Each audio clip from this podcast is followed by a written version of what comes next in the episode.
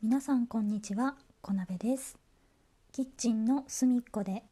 この番組はアラサー在宅兼業主婦が夫に内緒でこっそり日常で思いついたことをつぶやいていきます。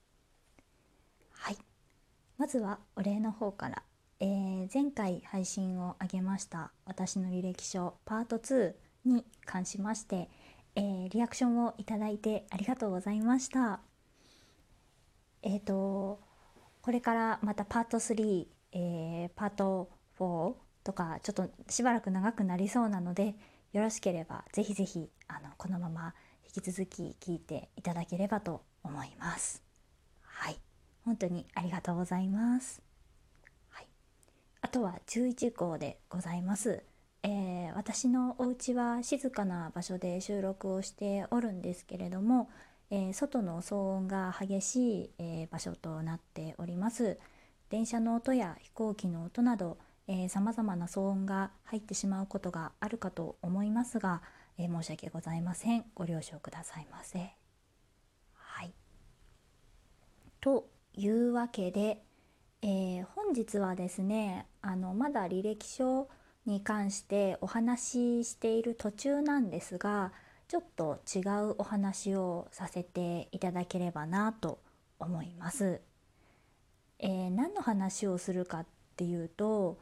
あのコミュニケーション取るのってすごく難しいなって思ったのでちょっとそのお話をさせていただければと思います。はい、でなんでそんな風に思ったのかというとあの私夫と2人で今家で暮らしておりまして夫とねあのお話よくするんですけど、まあ、その時にねあのちょっと前にあの、まあ、少し夫婦で話していてあの真面目なお話というか、まあ、話し合いみたいなその深刻なことじゃないんですけどお酒飲みながらねちょっとこう話していた中であの夫にですね2つ言われたことがありましてで一つはねあの自分のね話を聞くときにあのなんていうか、えー否定をせずに聞いてほしい。とりあえずあの全て肯定して聞いてほしい。っていうこととあとはですねあのもっと私から自己開示してほしいっていうふうにあの要約するとですね あのこんななんかあのこのようにしてほしいですみたいな あのお仕事みたいな感じではなかったんですけど、まあ、要約するとその2点を言われたんですよね。でその2点ってなんかちょっと私の中ではあの矛盾してるのかなって思っていたんですけど、まあ、その時はねあの私もその自己開示してほしいっていうのとそのなんていうんですか、えー、と否定しないで聞いてほしいっていう部分があのなんていうんですかねうんそのどうやって伝えようかなと思って例えばえーとまあその最初に言ってもらった否定しないで聞いてほしいっていう部分に関してはあの私と夫は前提条件としてそもそもあんまりですね意見が合わないんですね。なので、えー夫が言ったことに対して、えーこう思わないとかって聞かれた時にあの私が素直に答えようと思ったらうんでもねこうこうこういう考え方もあるんじゃないみたいな言い方とか、えーこれはこうこうこうなんじゃないの？でもこっちはこうこうこうでさみたいなあの言い方にどうしてもなってしまうんですよね。で毎回毎回そうやって言われると確かに不愉快だろうなと私も思っていたので、えー何回かに1回はあの私、えーとそうだよねっていう形で自分は違うと思っていてもあのそういうふうにうなずいたりとか、えーあとは何々がさ新しく出るらしいよみたいな話とかもえー、ツイッターで見たりとかして知っていたとしてもあそうなんだ知らなかったみたいな感じで聞くようにはしてたんですけどやっぱりこ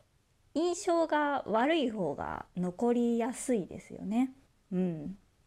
なので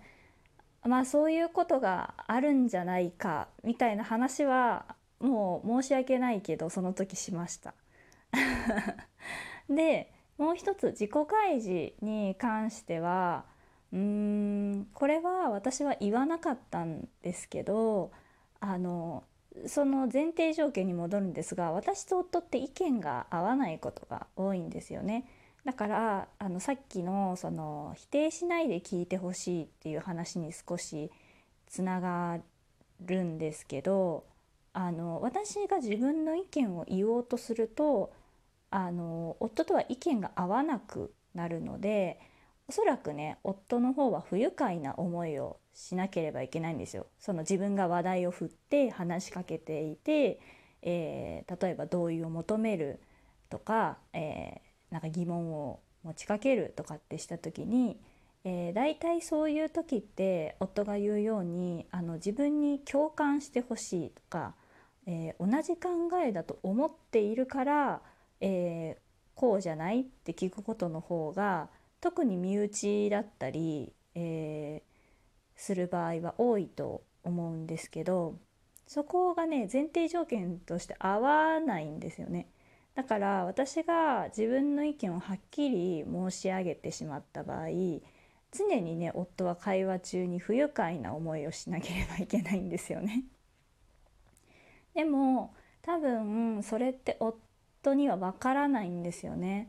あのなんて言ったらわかるんでしょうね。難しいんですけどその本音を聞きたいとかもっとこう何て言うんですかね私の思ってることを知りたいとかって思ってくれてはいると思うんですけど、まあ、根底としてはやはり会話をする際自分が気持ちよく話したいっていうところが人間にはあると思うのであのそれがね多分どちらが勝つかといえば今なんか発音おかしかったですね どちらが勝つかといえば根本的には気持ちよく話したいの方があの学術的な討論をしている場合ではない限りあの勝つと思うんですよ。なので私はあまり夫の前でこう自分の意見を言うことはなかったなかったというか私が例えば自分の意見を話した時って夫から大体その私が不愉快だなと思うような反応がね返ってくることがやっぱり多いんですよね。それはそのさっき話した通りの理由だと思うので致し方ないとその時は不愉快に感じてもあのまあそういうふうな考えを私は持っているので致し方ないと思っているんですがおそらく夫はねそういうふうには考えないだろうなと。考えないからこそ、えー、自分の話は否定しないで聞いてほしい。ただあのもう少しねあの会話をする時にあの自分が話したことに対して自分の意見の反応を返してほしいみたいなことですよね。を言っていてうん難しいと。それは例えば職場の人であったりとかあの、まあ、全然自分とほとんど面識のない人であればあの可能だと思うんですよね。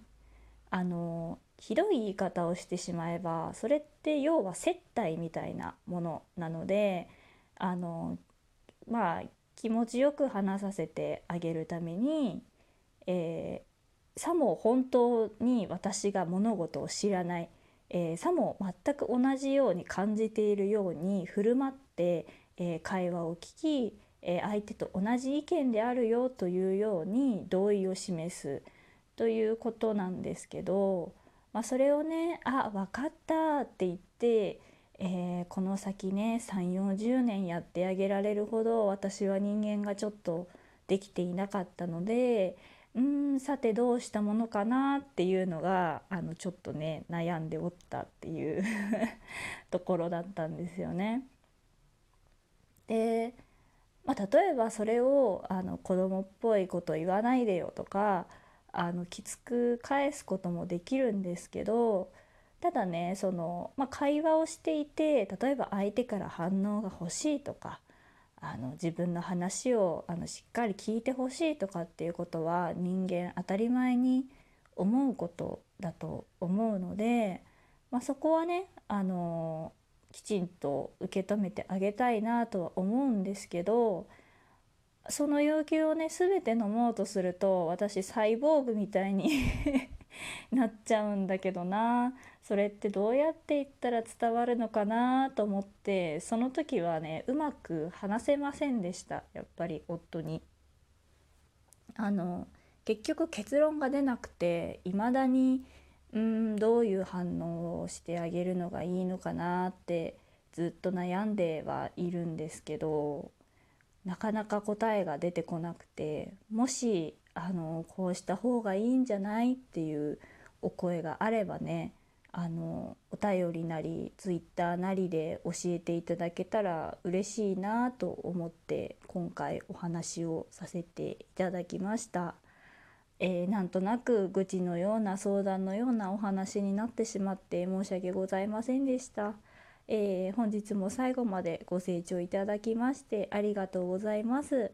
えー、先ほども言いましたがもしよろしければ、えー、お便りですとか、えー、Twitter の方の DM または、えまあ、何かしらの方法でねご意見ご感想などいただけると大変嬉しいです。でまたよろしければラジオトークアプリ使っていらっしゃいましたら、えリアクションの方押していただけますとあの幸いでございます。はいというわけで 本日はここまでです。また次回お会いいたしましょう。またね